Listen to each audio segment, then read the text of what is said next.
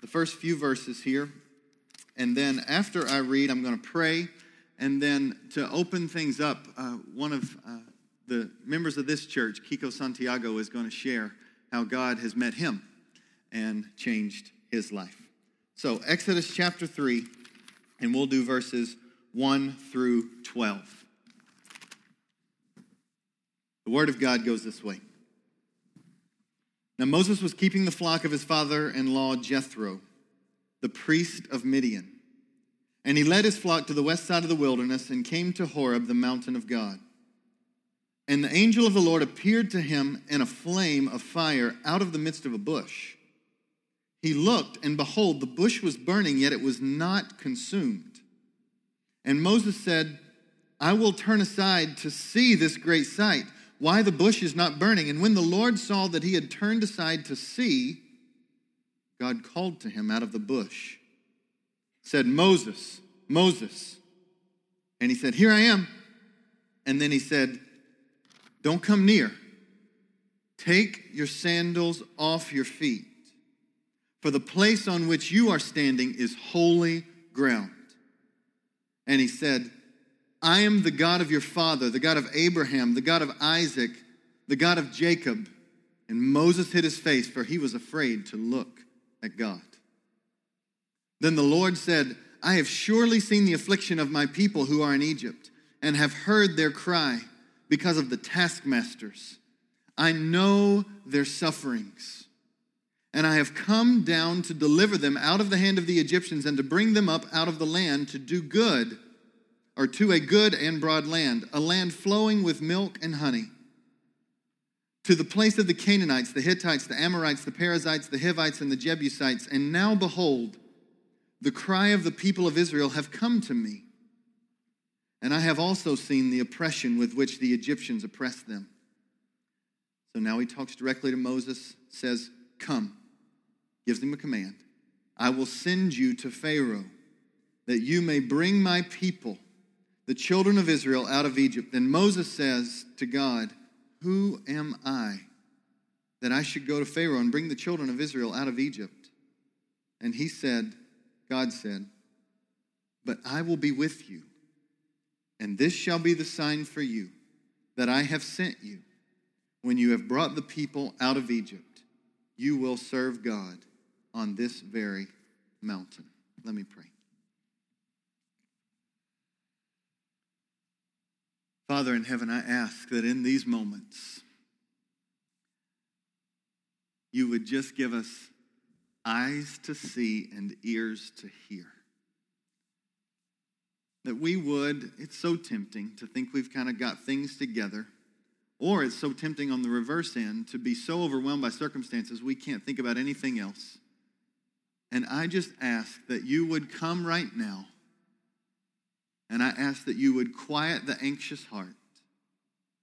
I ask that you would open up the heart that has previously been hardened to your word. I ask that you would draw near to the sad and the lonely, and that God, in these very moments, you would show off your power and you would encourage us with your presence. I believe you are real. I believe you are true. I believe you are with us. And this is your precious word. So teach us. Teach us, I pray.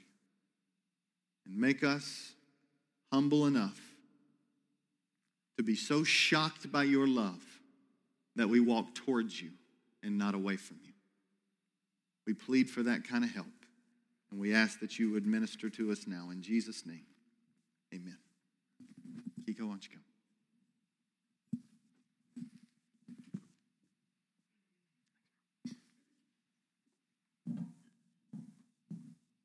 Good morning. I was asked to tell the story about the day that God revealed to me that I was part of his family. Looking back now on the last 39 years, I can easily pick out so many moments when he led my steps and to be honest, my salvation is a 100% work of grace on His part. I've been on my own since about 16, so I grew up very dependent on myself. As I think back, God provided people to push me along the road at just the right time. and only by His mercy, I never met the fate of so many others around me. At 18, I started working as a plumber, and that really started me down a road of routine and responsibility. At 20, I met Lily and our two kids, and they started me on a road of family, being a provider and a leader. I've always been a hard worker, loyal, and very stubborn. Too old for my years, many people would say. I was never one to be absorbed into anyone else's world. I did things my way but Lily and the kids were always welcome to come along. I was cold on the outside, even though inwardly I was soft. How she ever fell in love with me is anyone's guess. On a softer note, I've always been a dreamer, and Lily is very much the same. Neither of us was ever scared to go anywhere. We would always say, What's the worst that could happen? We would pick up and move to places that most people would just go on vacations to. But that required a lot of starting over. One Christmas, my son gave me a Bible. That was in 2006. For two years, I read it off and on, and mostly it was just good stories to me. In 2008, we had just moved to Raleigh from Hawaii, and we were once again starting over. The older you get, the less interesting it gets, and let's be honest, we were moving to Raleigh from Hawaii. anyway, Lily was not very happy with me, and as usual, my very rigid way of seeing things made it worse. Strange thing was that when we moved here, I started having this dream. It was always the same. I was floating in space. I would bounce from star to star, and the more I floated, the more stars I saw. And no matter how long I floated, the stars never ended. When I woke up, I started to think about forever. I would lay in bed at night and I would think about how long is eternity. And honestly, it scared me. Soon after I came home from work, there was tension between Lily and me, so I went into the bathroom and started to read the Bible. I would be lying if I said exactly what verse, but it was a story with David and Samuel somewhere. Out of the blue, it was like I was stabbed straight in the chest. All my hair stood up, and I quietly said, God, help me. The next thing I remember is being balled up on the floor, crying like I have never cried, and laughing, saying, Thank you, thank you. I was overcome with peace and joy. I felt new. Every single care was gone. I felt free. I was forgiven. When I went in that room, I didn't know God. And now, not only did I know Him, but I love Him. I remember smiling for the first time since I was a child. I didn't care to wear a mask anymore. I was free. I walked out of that room, down the hall, into the kitchen, and I said to my son, I think I just became a Christian. And he said to me, That's nice. Reality check. Just because I was brand new, there was no magic wand. I'm all happy and full of joy, but 10 minutes ago, I was the root of the problem. For the next three weeks after work, I would come home and go straight into my office until bed. I read through the entire Bible. The devil tried a lot of attacks during that time, but God is so much stronger. After about a month, we all started to go to church, and about a year later, Lily and I both were baptized, Lily for the second time. Nothing has ever been the same since the day I met Jesus. The 139th Psalm is like the story of my life, and all I can say is thank you.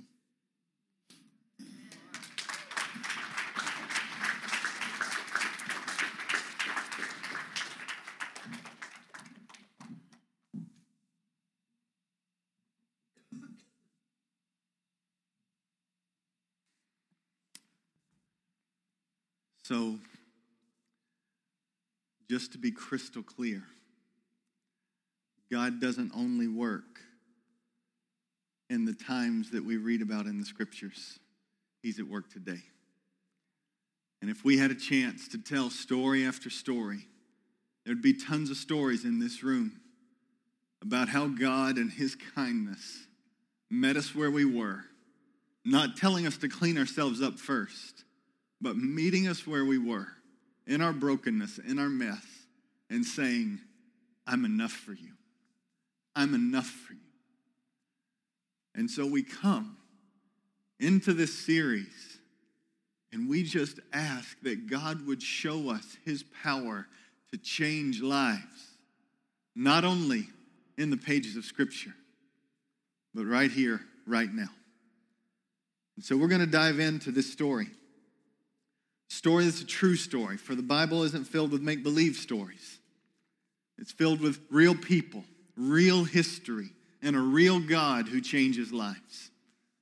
And so as we look, we're going to look at Moses.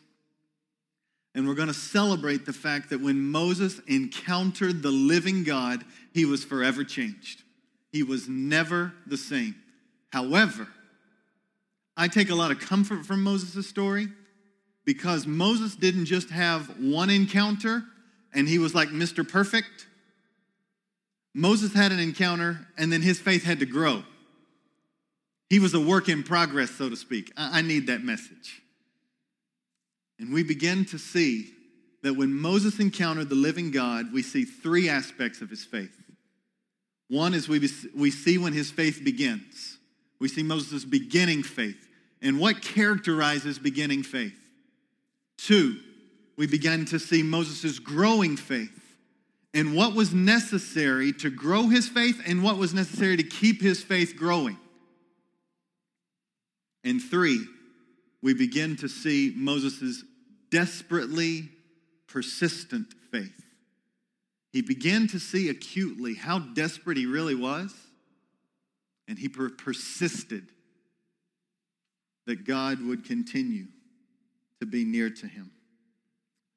And as a result, he was forever changed. And so I want to highlight there's basically three things that these different, or one thing that each one of these um, expressions of faith asks. So let's look at them real quickly. Beginning faith asks this Beginning faith asks, Who am I? It asks the identity question. And we'll hear Moses ask that in a second. Growing faith begins to ask, Where are you, God? All kinds of things are hard. Where are you? I need to see your power. Show me your power. And then this desperately persistent faith is characterized by just a consistent asking of God, but it has a different tone to its asking. The main prayer is God, show me not only your power, but show me your glory. So let's dive in. Number one, beginning faith asks, Who am I?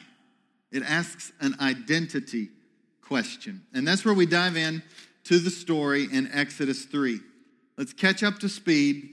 Moses adopted into an Egyptian family, and things were going well. He gets angry, he kills a man, ends up running away and hiding in a land of Midian. And it's while he's in Midian that God meets him in what is pretty much a famous story, whether you've really encountered um, the church or the Bible much at all, you might have heard of the story of the burning bush. And so God comes to him speaking through a bush that is burning and yet not consumed. I mean, that, that probably would make you want to wet your pants. You know, it's like, okay, what in the world is happening? This thing is not scorching up, it's just burning, and now a voice is coming at me. Okay? And so Moses is there, and when he sees this, he, he wants his gaze to go there. So he's like, wow, and God stops him. And he says, You need to first know who you're dealing with. And this is where faith begins. Faith begins by understanding He alone is God and we are not. There is a difference. There's one who's spoken the universe into being, and everything that you can see comes from His words. He speaks it into being. And then there's you and I. We don't, we don't have that kind of power. We can't create out of nothing. We're desperate people. We're hurting people. We need sleep. He does not. We lack things. He does not. We get weak. He never does. Even young people grow tired and weary. He doesn't get tired. He is God. We are not. He wants Moses to be crystal clear who he's dealing with. And look at what he says. Verse 5, chapter 3 Don't come near to me. Take off your sandals because you are on holy ground. Right where you're standing is holy because I am there. And then God tells him who's speaking to him. I am, it says in verse 6, I am the God of your father, the God of Abraham, the God of Isaac, the God of Jacob. And when Moses caught that clue, he hid his face in terror. God is holy. He is distinct. He is different. He's not just a chum on the street, creator of the universe. But why did he describe himself this way? The God of Abraham, Isaac, and Jacob. Because our God is not a removed God. He's not holy and distinct and stays away. He draws near and he wants a relationship with you and I. Yes, with sinful people. That's the story of Abraham, Isaac, and Jacob. Train wrecks of a life that God invades, grants faith, and does amazing works. When God says, I am the God of Abraham, Isaac, and Jacob, he is saying to Moses in that moment, I was faithful to Abraham. I was faithful to Isaac. I was faithful to Jacob. I always kept my word. That's who I was. That's who I am. I have no beginning. I have no end. This kind of goodness and faithfulness will not expire. This is who I am right now before you. I'm faithful. You can trust me. And then he goes on to do something that's just remarkably beautiful. He says, I have seen your pain and I know your suffering. Look at the next verse, verse 7. I have surely seen the affliction of my people. So you get the picture, right? They're going through all of this pain. They are slaves to the Egyptians. The Egyptians are whipping them, killing friends and family, and it can seem as if God is absent. He says, I have seen their suffering ultimately saying, I have not been absent. Listen to what he says. I have surely seen the affliction of my people who are in Egypt and have heard their cry because of their taskmasters. I know their suffering. I know it. And I have come down to deliver them out of the hand of the Egyptians and to bring them up out of the land to a good and broad land, a land flowing with milk and honey. He's going to deliver them. And what he wants Moses to see, this is the next step of beginning faith. You not only become starkly aware that you are sinful and he is not, you are lacking and he is not, you become aware now of who this God is. He is faithful, he is loving, he is compassionate. And there is no clearer place than at the cross of Jesus Christ that you can see all of this unfold.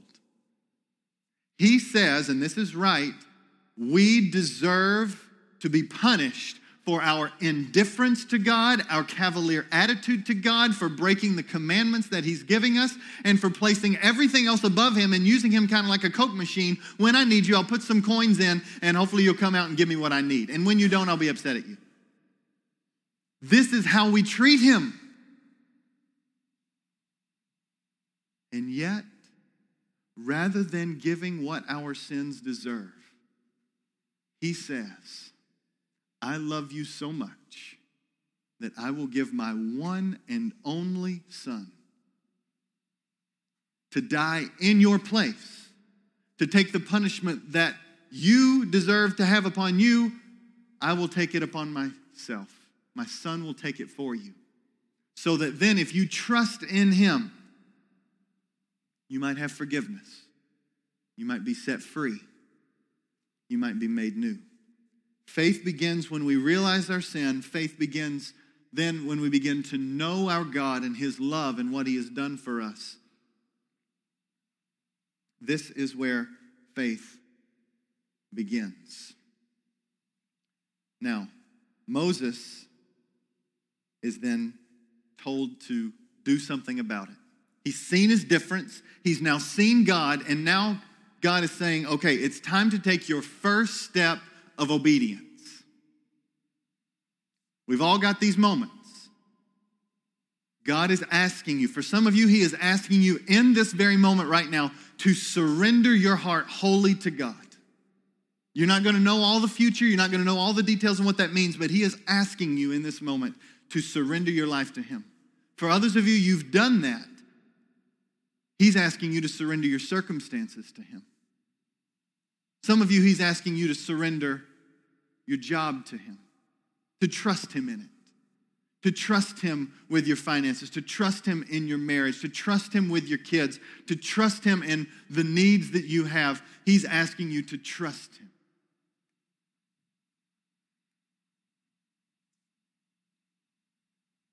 And it's when people encounter the living God that he asked them to take a step. And here was Moses' step he was asked to take. Verse 10 Come, I will send you to Pharaoh that you may bring my people, the children of Israel, out of Egypt. And Moses said, Who am I? Who am I that I should go to Pharaoh and bring the children of Israel out of Egypt? It's taking basically one of the strongest rulers on the planet and saying, Moses, go. Be like telling you or me to go, okay, let's go to Barack Obama, let's go to Vladimir Putin, and you tell him what to do, and he's gonna listen to you. And you're like, me? Really? Who am I? We get the who am I question, right? It's a sense of insecurity, it's a sense of inadequacy. I get that feeling when people start talking computer programming. There's some areas that I feel competent in, and then there's some areas that I really don't. And when people begin to talk about computer languages and computer programming, I feel less than a kindergartner. I feel like, okay, I have zero idea of what you're talking about. You know, so if any of you are like massively intelligent computer programmers, I bless you. I believe God has a great purpose for your life. And you're probably thinking, hey, that guy's probably likely to get hacked really soon. But what I want you to know is I feel really kind of, I have no idea what you're talking about. I don't know what to do. And there's a sense of inadequacy, sense of insecurity. That's where Moses was. Who am I? Who am I to be chosen for this task? We don't like to admit our insecurities. Why is that? Why is it when we're working in an area and someone calls what we do into question, we can snap at them. We can get defensive. Don't tell me what to do. Why is that? What's, what's going on there? We're insecure. We're insecure. Our identity is wrapped up in what we can do. It's wrapped up in the grades we make. It's wrapped up in what we know. It's wrapped up in our image. It's wrapped up in something. And when people threaten that, everything begins to get shaky. I'm competent here. But oh no, I might have done something wrong. I've got to cover that up. God has taken Moses on a journey here to help him to understand and hear this where true freedom lies. True freedom rests not in proving to everyone that you are competent. True freedom rests in acknowledging your weaknesses and surrendering them to God. It's ironic. Security actually comes when you admit your weakness and not hide them. Freedom comes when you are honest and you admit your wrongs, you admit your struggles, and you ask God to show up and to move. And here's what's amazing look at the passage. How does God respond to Moses' inadequacy? Verse 11. But Moses said to God, Who am I that I should go up to Pharaoh and bring the children of Israel out of Egypt? And God says this I will be with you, and this shall be a sign for you that I've sent you, that you have brought the people out of Egypt and you worship God on this mountain. What does God not say in that moment? Moses, you're great. Look how good you are. You've done all these wonderful things. You're strong. I can really depend upon your arm strength. Your mind is brilliant. He says nothing about Moses' esteem. Nothing. Why is that? Why is that? What we need to be told is not how great we are, but how great God is. The crisis of our culture is not how highly we need to be esteemed ourselves, but how lowly we esteem the greatness of God. That's the crisis of our culture. We esteem Him too little. God is small. And therefore, the only way we get secure is to show how great we are. Well, that's going to fall on its face. You're going to fall on your face. I know I've done it. God knew what Moses needed. He did not need an esteemed pep talk. He needed to know someone that would be with him, that would overcome his weaknesses. He needed to see God. So if I was told, Sean, you are going to have to write a computer program that if you do not complete this task, the entire city of Raleigh is going to shut down and your church will be no more. Whatever tragic thing I can think of it right now. I would say, I can't do it.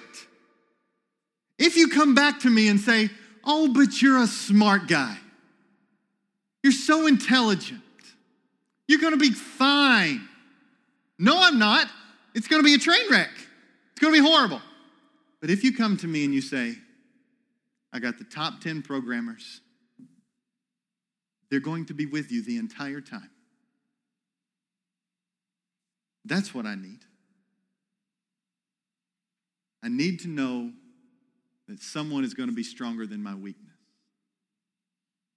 That's why the church is not meant to be a bunch of people who have everything together and then as individuals show their competency. But the church is a bunch of broken people who are needy but who have been given gifts by a great God, but you don't have all the gifts, and neither do I. So I need you, and you need me, and we need one another. And ultimately, that shows off a beautiful, powerful, glorious God who works through his people. What Moses needed in his moment of insecurity and crisis was a picture of a great and mighty God. And so that's what we need. In order to take that first step of obedience, we just need to be reminded the God of Abraham, the God of Isaac, the God of Jacob, the one who was faithful there, there, and there, the God who was faithful with Moses, the God who's been faithful all the way to the cross, the God who was faithful to raise Jesus from the dead, is the God who is at work right now in our city, in this room, through his word to change lives, to grip hearts, to give purpose, to provide hope and to give freedom where we've been so shackled by our insecurity and our unwillingness to admit that we are needy. And so, that's beginning faith. Beginning faith must admit we are different than God. We're sinful. We are weak. We need to acknowledge that God is everything we are not, and we need to trust in Him and say, I don't have it all figured out, but I need you. I surrender my life to you. I need you to come and to fill me up. And then your faith begins to grow. Your faith begins to grow. Friends, when you take that step of obedience, it is the seedbed in which your lives begin to grow. But growth is not always easy. It's not always easy. For Moses, he was terrified of taking that step. He made excuse after excuse. I, am just not the right guy for the job. He's like, you know, how are they going to believe me? And God says, okay, take the staff that's in your hand, why don't you throw it down? It turns into a snake. Moses gets terrified and runs away from the snake. Then God says, you should pick up that snake. Moses like, I don't think I'm like this plan, but I'm gonna do it anyway because I'm scared of you. So I grab the tail, and all of a sudden, the snake turns into a staff again. And then he says, Why don't you put your hand in your, in your coat? Okay, he does that, pulls it out. His hand's got leprosy all over it. That's a problem, okay? God says, Put your hand back in, puts it back in, and now all of a sudden he's healed. God's saying, I'm powerful over all the animals, I'm powerful over all the diseases. They're gonna believe me, okay? It's about me. You're okay, Moses, just go. Moses just like, but what if I don't know how to say it right? And God says, Who made your mouth? Who made this thing?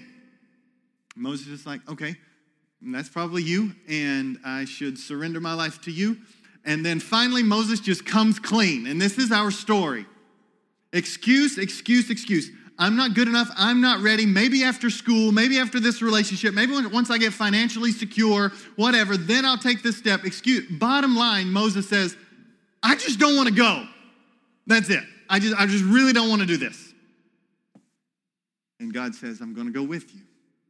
I'm going to go with you. Obey me, follow me. And he says the same to us now. Our faith will grow. Not when you get secure, you get all your ducks in a row, when there's no other problems. If you're waiting for that, you're going to wait until death. You take the step, and he says, I'll be with you. And Moses goes. We end up seeing in Exodus chapter 4, verse 18, he takes that step and he goes and he's on his way to Egypt. And it's while he's gone to Egypt that we begin to see his faith grow. Now, you would think, right? God, I'm going to be Moses for a second. God, I took that first step of obedience. I did it. And then what happens? He goes to Pharaoh. He talks to Pharaoh, Exodus chapter 5. And Pharaoh says, It looks like you and your people got a little too much time on your hands if you're asking to pack up and to leave. I'm going to make things harder. I'm upping your quota, and the taskmasters are going to get harder on you. Moses is just like, I did that. I went, and things got what? They got worse. No thanks. But that's not what Moses did. Moses kept going, Moses kept listening, and his faith began to blossom.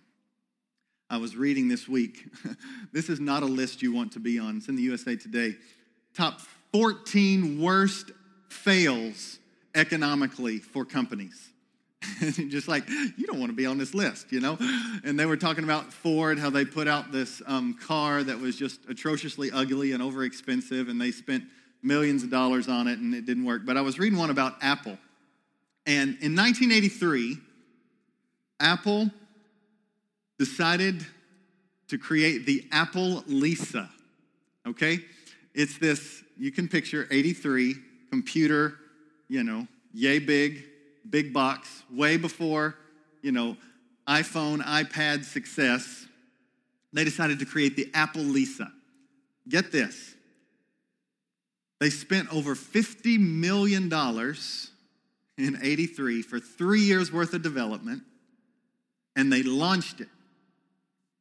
However, the problem was that Apple Lisa was 10 grand to buy in 83, which is about 24 grand in today's market. And so, the article said it was a little out of reach for most consumers. It's like, duh, you know, really? Okay. And they ended up discontinuing it. Can you imagine? You just spent $50 million and three years of these people's lives for something that is now ranked as one of the top 14 worst epic economic fails. I mean, that's when you like want to quit and go home, right? It's just like, really? But because they didn't, because they kept going, their company has grown with some, some remarkable growth. And friends, this is how growth works. Growth is great but it will not come without trial and difficulty. And God comes to Moses and he says, Obey me. What you need is me. Your circumstances are going to do this, woo, woo, woo, all over the place. But I'm consistent and I'll be with you. So Moses goes. Things got hard, but his faith began to grow and he began to see God's power at work. I mean, just the story of the Exodus is just so remarkable. Over, you got 10 signs and miracles that God does to show Pharaoh that he's got to let the people of uh, Israel go. And you've got Moses that sees every one of these. You've got Moses that begins to take the people now, brings them out of the land of Egypt because Pharaoh lets them go. And here's what Moses says Exodus 13, verse 8. He says this, or verse 3 Remember this day in which you came out from Egypt, out of the house of slavery, for by my strong hand the Lord brought you, by a strong hand the Lord brought you out from his place. Now, here's where Moses begins to go, and this is crucial for our growing faith. Moses needed to see God's power. A growing faith asks God, Where are you? I need to see your power. It will come sometimes when you're waiting, it will come sometimes before you expect it, it will come other times at the very last moment. But when you take that step of obedience, God is going to grow your faith. He's going to do it. It's an opportunity. Just think, God is always at work. But one thing that Moses was taught, and one thing that Moses taught others, was that we must remember the faithfulness of God to us because we get amnesia easily. We forget. And so he says, Exodus 13, remember this day. Don't forget. I mean, they're like, we're getting ready. We're, we're, we're leaving Israel. How could we ever forget this day? And they do. They do. Moses then stands at the edge of the Red Sea, and the people of Egypt are barreling down upon him. He is standing at the edge of the Red Sea, and it looks as if they're about to die. The people of Israel start complaining, and they say, Is it because there's not enough graves back in Egypt that you brought us here to die? Now, that'd be a leadership crisis if everybody's kind of saying, You blew it. You're standing at the edge of this massive sea, and your enemy is within eyesight, and they're not happy. They're ready to crush you. What do you do? Here's what Moses says Exodus 14, 13, and 14. Moses says, Fear not. See how his strength has grown? Stand firm and see the salvation of the Lord, which he will work for you today. For the Egyptians whom you see today, you will never see again.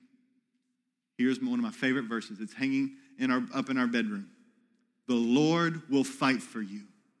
You have only to be silent. Same concept of being still. You want to know what your role is? Your role is to watch the mighty, mighty, powerful work of God on your behalf. Be still. He fights for you, even when you can't see it. Take that step of obedience. He fights for you. And what happens? Moses rams the staff into the Red Sea, the waters split, they go across, and then the enemies pursue. They get stuck in it and they get judged, and the waters come over them and they are delivered. And you would think, no way you're ever going to forget that. And they do. They do. Faith grows when we begin to recount God's faithfulness. You know what Moses named his son? Moses named his son Eliezer, one of them. Do you know why? Because Eliezer means the God of my father was my help, and he delivered us from the sword of Pharaoh. It ultimately means God is my help. But he's saying, I'm naming him God is my help because God has delivered me from my enemies. Why did he do that? Why did he name Eliezer? Like, was it on the top, you know, 100 on the baby list or whatnot, you know, you just kind of, oh, I want to create a new name. No, he chose it because he knew he forgets easy. And when he looks at his son, he wants to remember God is faithful. And friends, story after story, all throughout the book of Exodus, you see God showing up time and time again. And yet, whenever you see Israel's sin described, it says, they forgot the Lord. It's our story. We forget the Lord. We forget Him. Our faith begins to shrink, our confidence diminishes, our courage lessens, doubt creeps in, our prayers stop, or they begin to grow shallow, and we begin to pray for all kinds of crazy motives. Our soul begins to shrivel and dissolve because we forget the Lord. And God says, Moses, if you're going to shepherd these people, you need to tell them, Exodus 29, 45, and 46, you need to tell them, I will dwell among them, I will be their God, and they shall know that I am the Lord their God who brought them out of the land of Egypt. Tell them, I brought them. That's what he wants them to remember. Tell them, I brought them. Tell them, I've done faithful works. Tell them that I keep my word. Friends, we must we must begin to recount the faithfulness of God. This week I was struggling, and my wife and I were, we really were kind of struggling with uh, just being overwhelmed by circumstances, focusing on a few bad things. And I got a text. I got a text, and the text was overly joyful on our behalf. I was like, that's kind of odd because I'm not feeling overly joyful right now. The person texted and said, I have just seen God at work all over your life and even in circumstances. And they began to put together a string of things that they had seen over the past three to four months that in my moment of amnesia and Sean centricness, I began to forget. And it was just this string of things that God had done in my life where He was faithful.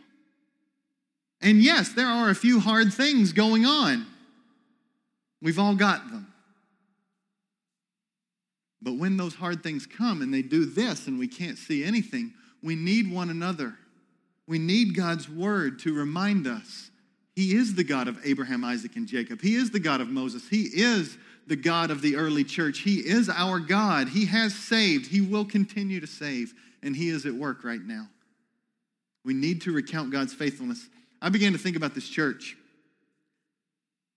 This church was birthed upon the backs of four years worth of prayer. When a woman was burdened to pray, that a church would come out of Bethlehem Baptist Church in Minneapolis. That's how specific the prayer was. That a church would come out of, and for four years there was a prayer. We were planning on planting a church in Knoxville, Tennessee. That's how well I know my plans. God does the redirect, God does the refocus. We end up landing here. Came out of Bethlehem Baptist Church in Minneapolis, Minnesota, where I lived there for two years. We started this church. God answered those prayers. Four years. I didn't even know this woman. Still here at this church faithfully today. And then we go through some of the hardest economic times in our nation's history, and our church has never been in the red. That has zero to do with us as much as it has to do with God. I won't say zero because there's faithfulness. But that just screams God's mercy. That people would sacrifice for the cause of his name going forth to the nations. We've planted over nine churches nationally and internationally. God's done that. That wasn't some ingenious scheme. It was like, God, help us know how to love people. We saw almost 100 kids come to camp last year. We're praying for more kids from this immediate community. I remember we were resigned to lease the IMAX theater for years, which we were there for four years. We had just resigned to lease. We were never going to be able to afford anything. And I remember driving around and praying that God would show us something. And there was a sign on the front of this building that still said for sale. It had been off on the market for six years. And I call and they say, it's going to go back on the market tomorrow. Do you want to be on the top of the list? Who does that? That's God. Here was our giving campaign. We need $70,000 in three weeks, so this can't happen. We were 180 people. Where's that going to come from? People sacrificed. We raised $110,000 in three weeks. We were able to come in here. We were here for three weeks, and the YMCA lost a spot to do after school tutoring. And they came to us, a prayer that we had been praying for four years that God would use this building as a means of safety and to build community. They came to us three weeks in and said, We don't have any place to do our after school tutoring. Can we do it here? Four years worth of praying. In three weeks, it happened. Can God take care of us?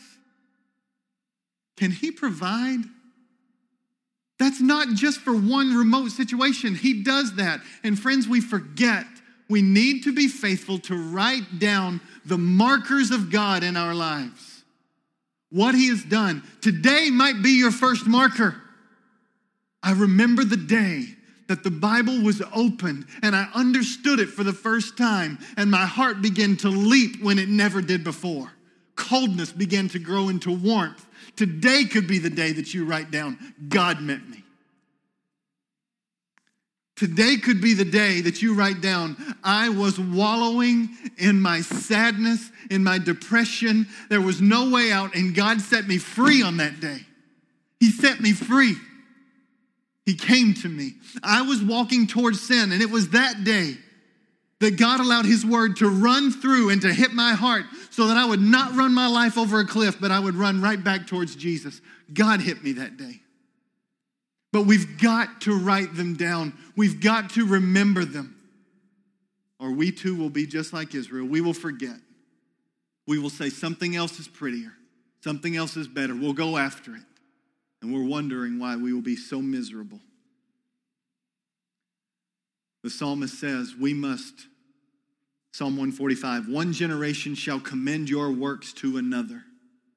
This is our task. This is why we gather to tell of God's faithfulness, not only to one another here, but for generations upon generations. That's why we do KTC back there, Kids Treasuring Christ. That's why we do that, is so that generation after generation can say, God is faithful. I've seen it. I've seen it in my mama. God is faithful. I've seen it. I've seen it my neighbor. God is faithful. We've got to recount the goodness of God. And when we do, we will grow. We will grow into a desperately persistent people. A desperately persistent people who say what Moses said in Exodus 33. And we're ending, I promise. But I want you to make sure that you understand our greatest need. And it's found here in Exodus 33. Exodus 33, verse 1, the Lord said to Moses, this is right after the golden calf incident, right after what is marked as the greatest fail, epic fail of Israel. When they said, eh, I don't see God, so I'm going to make one for myself, and I'm going to bow down to this golden calf. And then the Lord said to Moses, Okay, Moses, depart. Go up from here, you and the people whom you have brought up out of the land of Egypt, to the land which I swore to Abraham Isaac and Jacob. You hear this? You hear the echoes of where we were before? The land of Abraham and Isaac and Jacob. I was faithful then. I will continue to be faithful. And he says, Say to your offspring that I will give it, and I will send an angel before you, and I'll wipe out all those enemies that are in that land. Verse 3 and go up to a land flowing with milk and honey, but I will not go up among you lest I consume you on the way, for you are a stiff necked people. And verse 4 says, When the people heard this disastrous word, they mourned. They mourned. Is that really a disastrous word? Is it a disastrous word? Make sure you know what he said. You know that land you've been wanting where there isn't slavery, where you will rule? I'm going to give it to you. You know the land that's got all the food you need? I'm going to give it to you. You know you've been wandering around for a while? I'm going to give you the land. You're not going to wander anymore. I'm going to give it to you. I'm going to give you all the things that I promised. Does that sound disastrous to you? It did to Moses. It did to Moses. Why? Why is that disaster? Moses says this If I have everything that this earth could afford me and don't have you, God, I don't want anything. Look at it. Exodus 33, verse 12. Moses said to the Lord, See, you say to me, Bring up this people, but you have not let me know whom you will send with me. Yet you have said, I know you by name, and you have also found favor in my sight. Now, therefore, I have found favor in your sight. Please show me now your ways that I may know you. You see the aim, his focus? I need to know you in order to find favor in your sight. Consider too that this nation is your people. And God said, My presence will go with you, I will give you rest. And Moses said to him, in a persistent kind of way. If your presence will not go with me, don't take me. Don't give me all this stuff. If you're not going to go with me, I'm not going. Why?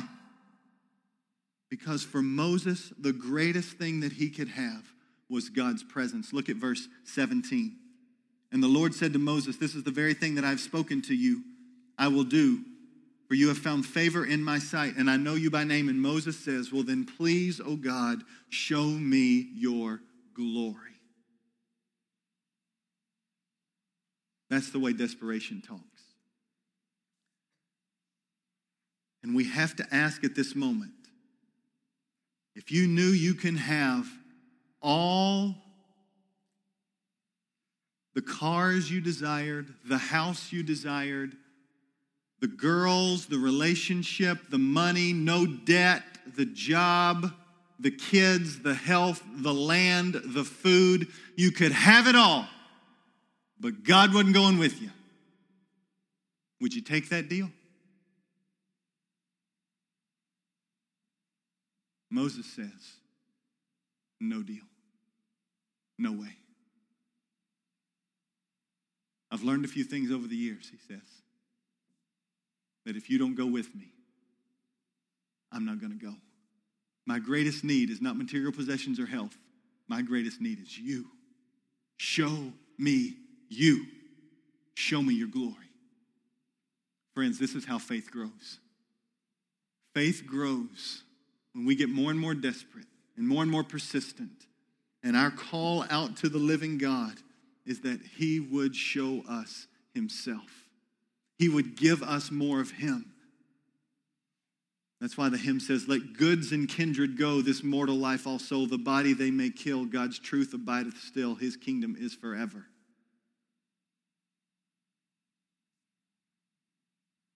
Albert Einstein has a quote he actually saw things fairly similarly. He said this He who can no longer pause to wonder and stand wrapped in awe is as good as dead. His eyes are closed. What's that mean? We must remember the art of being still before our great God and seeing him and knowing him and having relationship with him. And to the degree that we forget our God, we count him as secondary, we don't stop to wonder and recount his goodness, that will be the degree that our soul shrivels. And what once was life turns into death. Friends, I invite you. I invite you not into primarily law keeping, I invite you into a relationship with a wonderful God. A God who says, sit and stare at trees and stand amazed at me. Look at your family. Be thankful. Look at the bright side. Look at what I have done. And trust me for what's to come. Pause to wonder at me and recount me over and over for years to come. In that, your faith will grow, your joy will increase. You'll be set free because your greatest need is not to be secure in your performance, but to rest secure in His. Let's pray. Father, we need you. And I just ask that in this moment that we've had together, that you would take testimonies, your word, you would take this time that we've had and you would draw near in power. Father, I pray that what the hymn writer says we would do, ponder anew what the Almighty can do if with his love he befriends us. That's the promise of the good news of Jesus. That you, the God of the universe, befriend sinners simply by faith, by trusting, saying, I can't do it, I'm sinful, you are good, and I need to take that first step of surrender.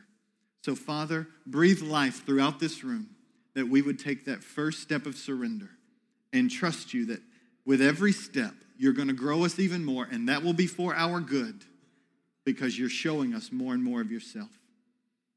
Father, thank you Thank you for each and every person here. Touch them exactly where they are. Bring to mind over and over what needs to stick. And Father, I pray you get the glory from our lives. Pray this in Christ's name. Amen. Just as a